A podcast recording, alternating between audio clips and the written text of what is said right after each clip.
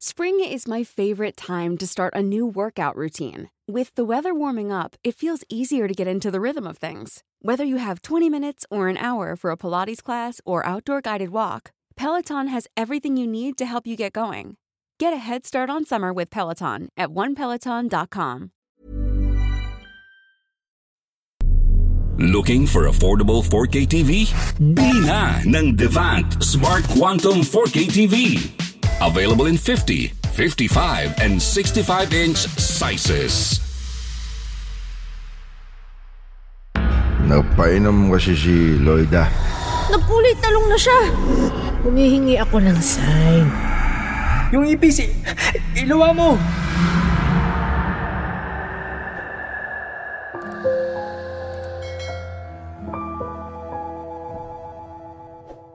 Good evening, Miss Anne. To all of you listeners and subscribers, I wish you all well. Ako po si Dale. 46 years old na ngayon. I used to be an editor-in-chief of a magazine bago ako nag-quit at nag-decide na mag-put up ng sarili kong negosyo. I am an only child. My mom left me and my dad when I was 12 years old. Sumama siya sa ibang lalaki at hindi niya na kami binalikan ng daddy boy ko.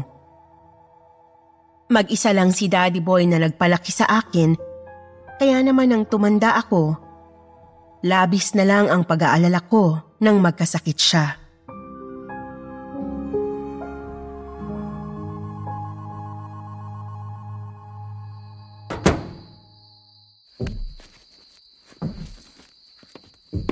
Dad, lasing ka na naman.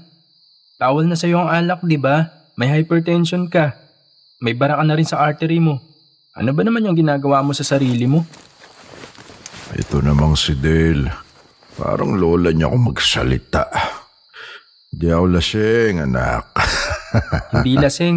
Eh, gigewang-gewang na nga kayo maglakad, oh. Saan ka na naman ba nakipag-inuman? Eh, nagapi-api lang kami ng mga kumpare ko. Eh, nagpainom kasi si Loida. Sino si Loida? Yung dati ko shota, bago kami naging mag-asawa ng mami mo. Okay, sige na dad, umakyat na kayo sa taas. Isasara ko lang yung gate. Okay. Okay, sige.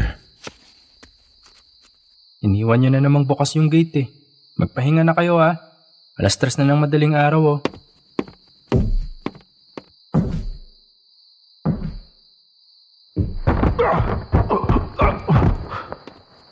Dad? Daddy? Ano nangyari sa inyo? Dad? Dad, wake up! Dad, gumising ka!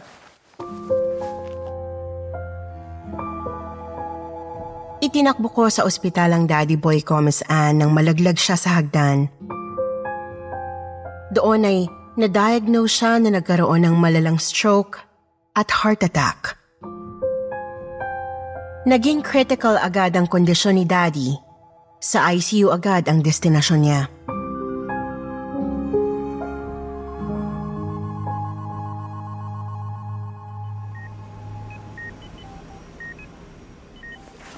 Hello, Tito Mike? Oh, Dale, napatawag ka. Si Daddy, nasa ICU. Critical yung kalagayan. Ano? Eh, magkasama lang kami ng daddy mo sa inuman ah. Na-aksidente si Daddy, Tito Mike eh. Nahulog siya sa hagdanan, hindi na nagising. Oh, okay, okay. Hintayin mo ako. Tatakbo na ako dyan ngayon. Text mo sa akin kung anong ospital. Okay po, Tito.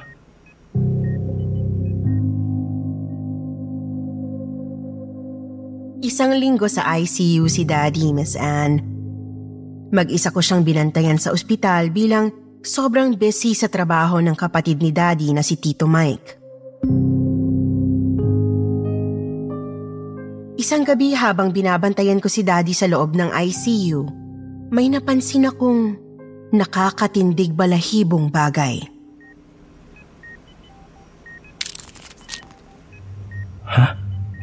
Ano yun? Ibis? May isang malaking ipis na itim ang gumapang palabas sa patient gown na suot ng daddy ko. Napakalaki ng ipis na gumapang papunta sa braso niya. Napasigaw ako.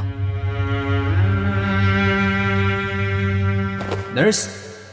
Nurse? Help, please! May malaking ipis dito sa higaan ng daddy ko.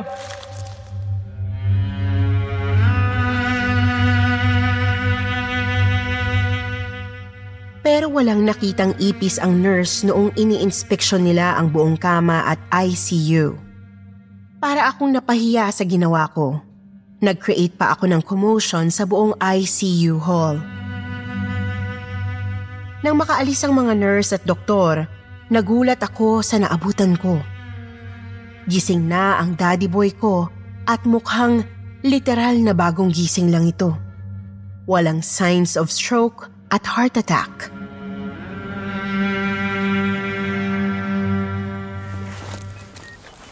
Dad, gising ka na? Thank God. Dale, pairam muna ng cellphone mo. Daddy, bawal dito sa ICU ang cellphone, lalo na sa pasyente. Importante lang, anak. Tatawagan ko lang ang tito Mike mo. Okay, sige dad. Pero bilisan mo lang ha, baka mahuli tayo ng nurse. Okay, anak. Salamat.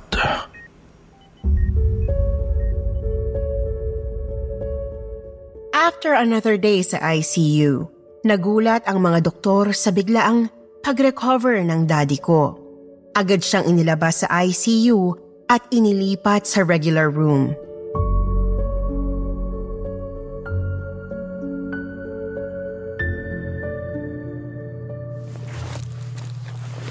We were all really surprised by the sudden recovery of your dad, Dale. To be honest, hindi namin alam kung nagkamali kami sa mga test we did nung nirush siya sa ER. It's unbelievable na makita ang daddy boy mo na lively and no symptoms of having a stroke despite the blood clot we saw sa nerve niya sa utak. Ang mahalaga, Doc, magaling na si daddy ngayon.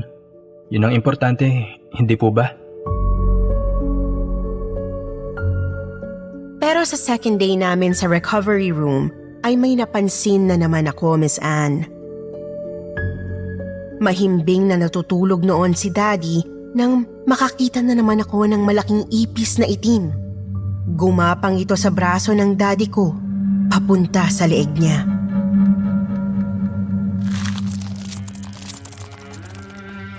Dad, may ipis!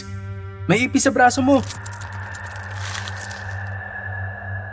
Ngunit, huli na ang lahat nang mabilis na pumasok ang ipis sa loob ng bibig ng daddy ko nang mapahikab siya.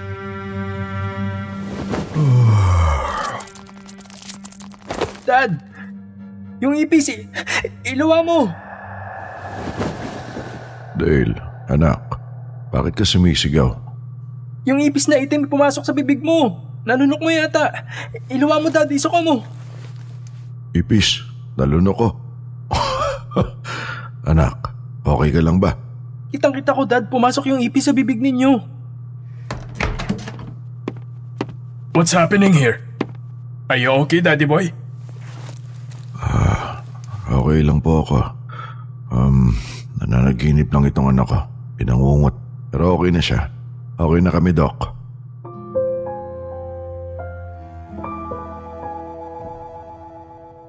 Pero hindi naging okay ang lahat paglipas lang ng magdamag.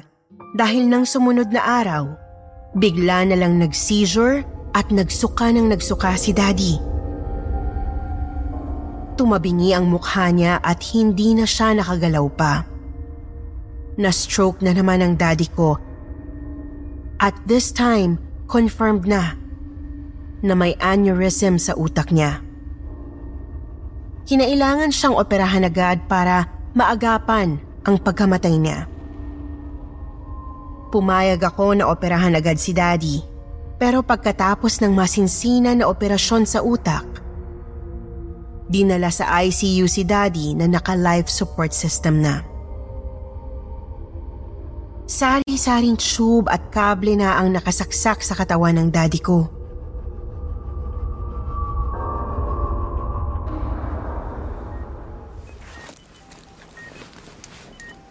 Doc Couch, bakit ganito yung tsura ng daddy ko? Ang daming tubo na nakakabit sa bibig at leeg niya. I will be honest with you, Dale. We did our very best to remove the blood clot sa ugat ng utak niya. Pero it resulted to this kind of situation. Your dad is in coma right now. Kumato si daddy? Yes, Dale. At kahit magising siya, hindi na siya babalik sa dati. Gulay na ang daddy mo. Binubuhay na lang siya ng mga tubo na nakakabit sa kanya. This life support system is his only savior right now. Panghabang buhay na po ba ang life support system ni daddy? Yes. Yun ay kung kakayanin ng savings mo na bayaran ng ospital hanggang sa dulo. Halos gumuho ang mundo ko noon, Miss Anne. Inilaban ko ang case ng daddy ko. Umabot kami ng halos isang buwan sa ICU hanggang sa malaman ko ang running hospital bill namin. Umabot na ng lagpas 1 million pesos ang bill na dapat naming bayaran sa ospital. Kinausap ko si Dr. Couch tungkol sa problema ko. Pinayuhan niya ako na isuko na lang daw ang buhay ng daddy ko.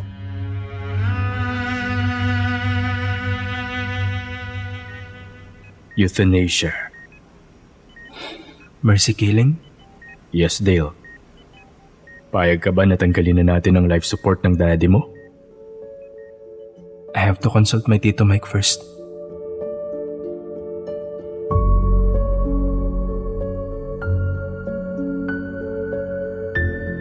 Pero isang linggo kong hindi makontak si Tito Mike.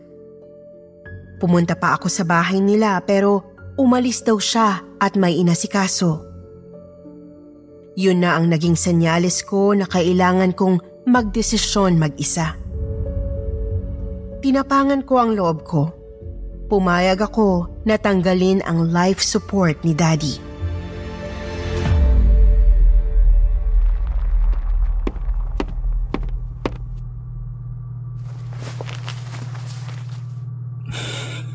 I'm sorry, Dad. Patawarin mo ako. Ayoko lang makita na naghihirap ka ng ganyan.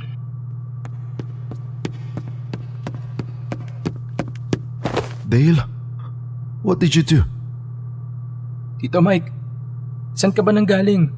Ang tagal kitang kinontak pero hindi kita mahagilap eh.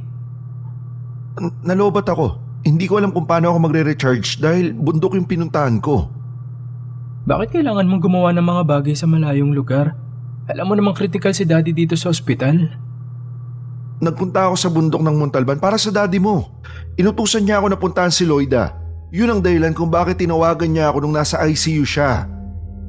Ano?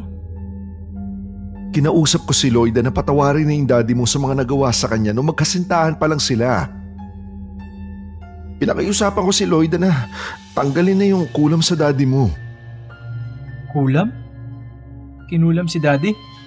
Ni Loida na nauna niyang girlfriend bago pa dumating sa buhay niya yung mami mo. Hindi matanggap ni Loida na iniwan siya ng daddy mo dahil sa relihiyon. Yun ang dahilan kung bakit bata pa lang yung daddy mo, nakakaramdam na siya ng kung ano-anong sakit dahil kinukulam siya ni Loida. At kaninang madaling araw, matapos akong makipag-usap kay Loida, doon niya lang ipinangako na tatanggalin niya lang yung sumpa sa daddy mo. Sorry. Hindi ko alam. Wala akong alam. Bakit pumayag ka na tanggalin yung life support system niya?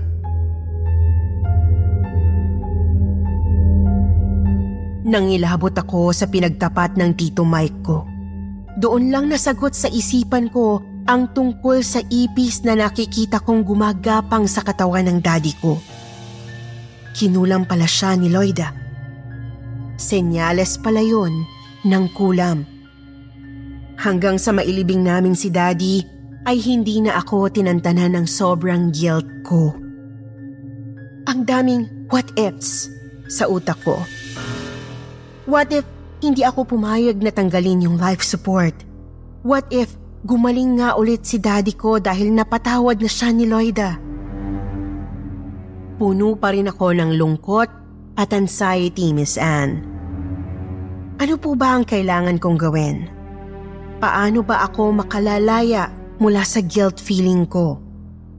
Salamat po sa inyo, Dale.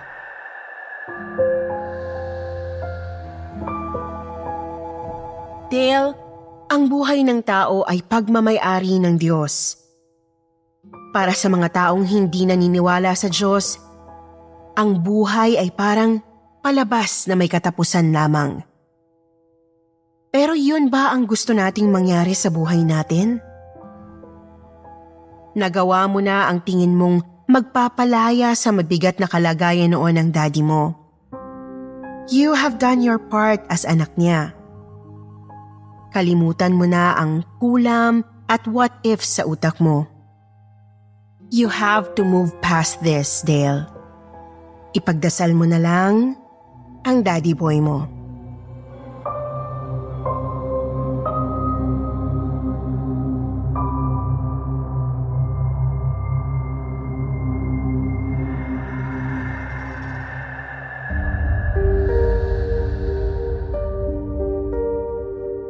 Magandang gabi po, Miss Anne. Binabati ko rin po ang lahat ng listeners, fans, followers at subscribers ng inyong YouTube channel na Kwentong Takip Silim. Tawagin niyo na lamang po akong Emil, 43 years old na ngayon. Isa po akong messenger sa isang maliit na opisina sa Chinatown. Ang kwentong ibabahagi ko po sa inyo ay hango sa tunay na buhay. 19 anyos lamang po ako noon nang maganap ang kwentong kababalaghan kong ito.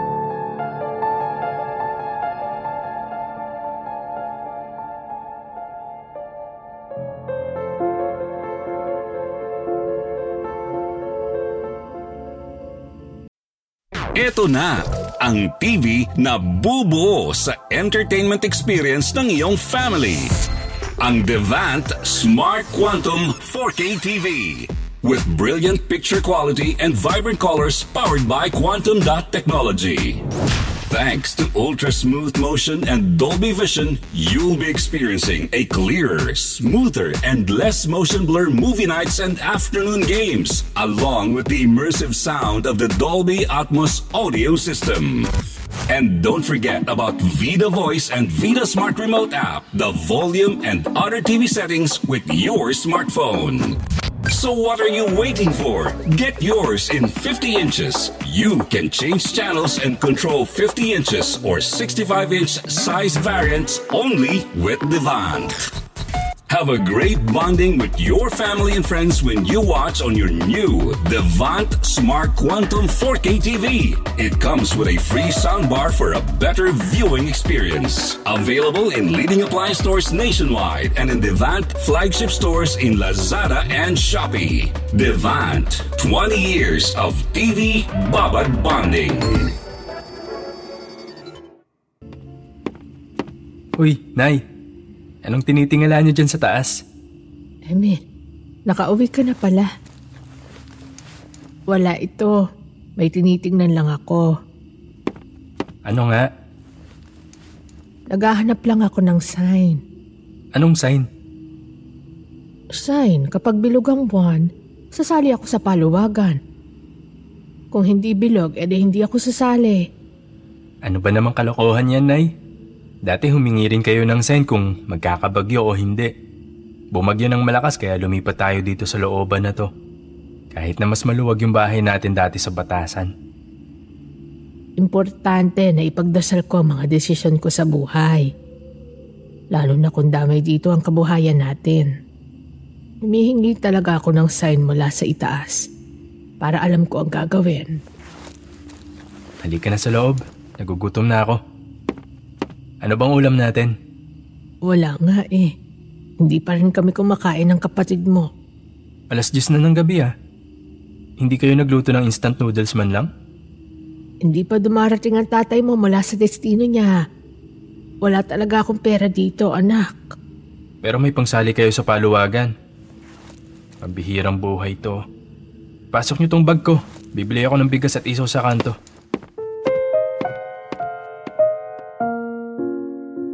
Mahirap lamang po kami dati, Miss Anne. Kabilang ang pamilya namin sa mga pamilyang Pinoy na hindi kumakain ng tatlong beses sa isang araw. Swerte na namin kung makakain kami ng dalawang beses sa isang araw noon. Kaya naman kahit maliliit pa ang mga kapatid ko, dumidiskarte sila habang nag-aaral. Namamasukang katulong si Pearly sa hapon, nagtitinda ng kakaning si Polok, naglilinis ng kotse si Rigor, at nagbabantay ng bagong silang na sanggol sa kapitbahay naman si Coring. Habang ako, sumasideline na waiter sa isang gay bar sa gabi pagkatapos kong pumasok sa eskwelahan. Hindi rin tumitigil ang tatay ko sa construction site. Doon na siya natutulog sa site hanggang sa matapos yung tinatayo nilang building. Habang si nanay ay hindi na magkanda-ugaga sa paglalaba ng mga maruruming damit ng kapitbahay na naging dahilan ng pagkakaroon niya ng pneumonia.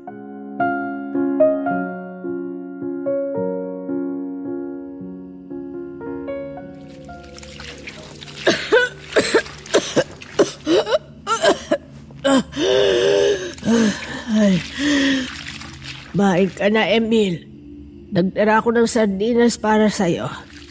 May sinaing pa dyan. Ayaw nyo ba talagang dalhin ko kayo sa San Lazaro o sa Jose Reyes para matignan yung ubo nyo? Nako, huwag ka na mag-absent sa trabaho at eskwela mo. Wala ito. Humihingi ako ng sign. Gagaling din ako.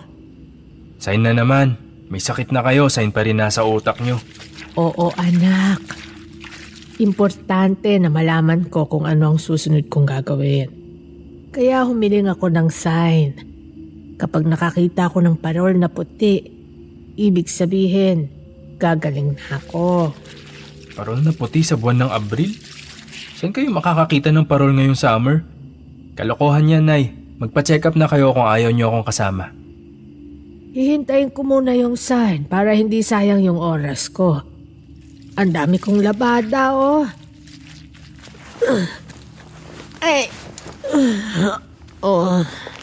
Bahala kayo, Nay. Ang tigas ng ulo nyo.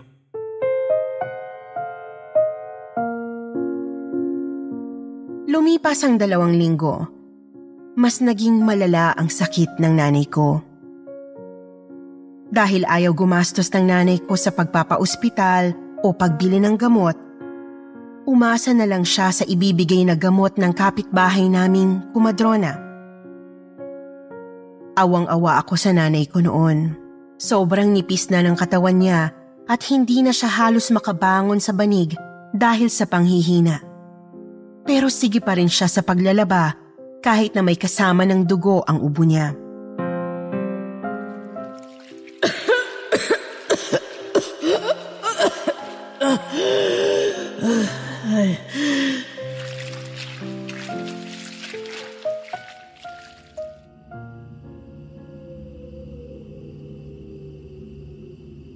Isang madaling araw, naalimpungatan ako.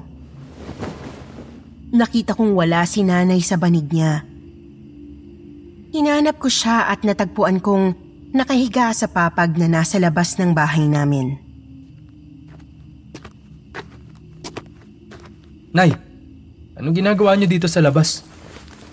Hinihintay ko yung lalaki. Sinong lalaki? Yung lalaking nakaputi na pumasok sa looban. Sino naman yun?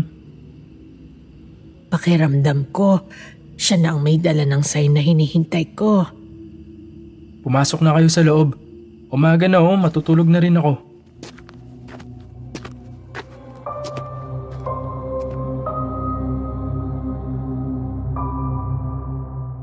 Binaliwala ko yung sinabi ng nanay ko nung madaling araw na yon. Nang sumunod na gabi, pagod na pagod ako mula sa gay bar. Nakatulog ako agad pagdating sa bahay. Nagising na lang ako nang makaramdam ako ng kalabit sa bumbunan ko. Pagbalikwas ko, binulaga ako ng nanay ko na nakahiga na sa tabi ko.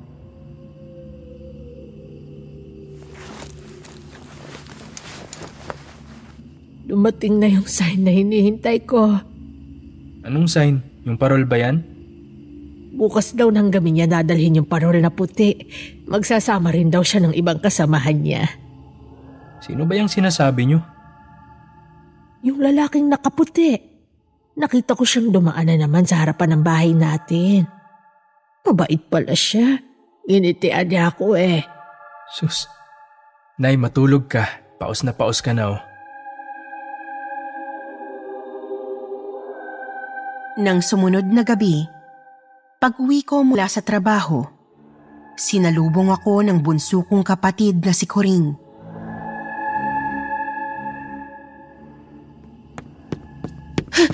Kuya, O, bakit tinihingal ka? si nanay, isinugod nila Pearlie at Rigor sa ospital. Ha? Bakit? Inatake si nanay dito sa bahay. Biglang tumumba nang hindi makahinga dahil sa kakaubo. Nagkulay talong na siya. Nanigas na nga eh, akala ko patay na. Sa ospital din nila? Sa PGH daw.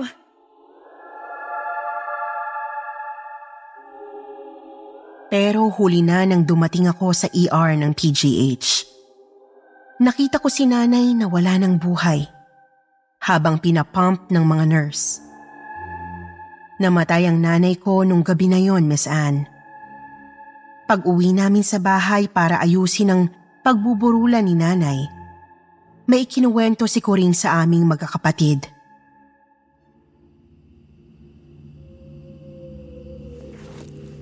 Bago inatake si nanay, napansin ko nang hindi siya mapakali.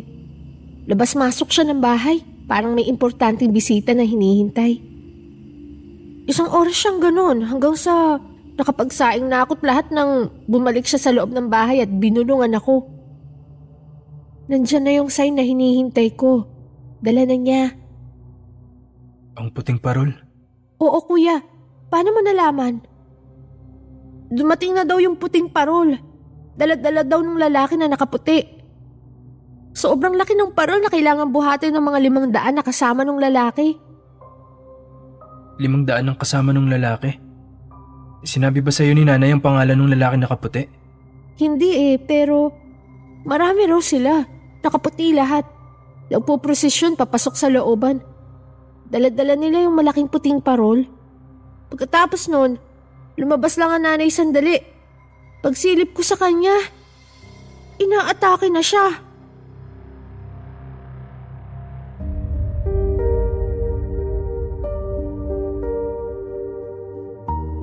Yun na ang huli naming alaalang magkakapatid tungkol sa nanay Mila namin.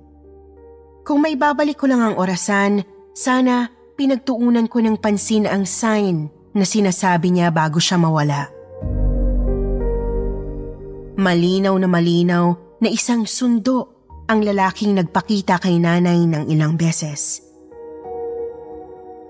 Naniniwala ako sa kwento niya dahil hindi kailanman nag-imbento ng kwento o nagsinungaling sa amin ang nanay ko. Hanggang ngayon, pinagdarasal namin ang kaluluwa ni nanay.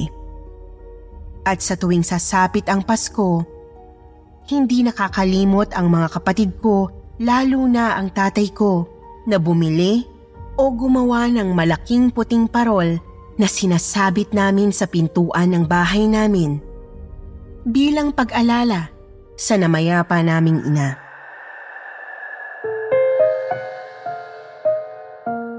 Hanggang dito na lamang po, Miss Anne. Maraming salamat sa pagkakataon. Hanggang sa muli, magandang gabi sa inyong lahat.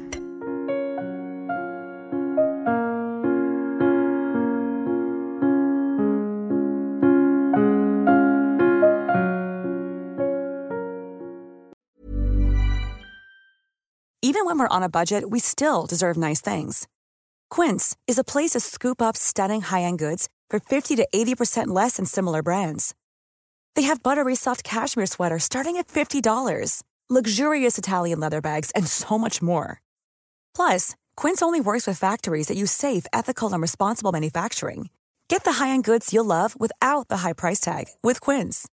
Go to quince.com/style for free shipping and 365-day returns.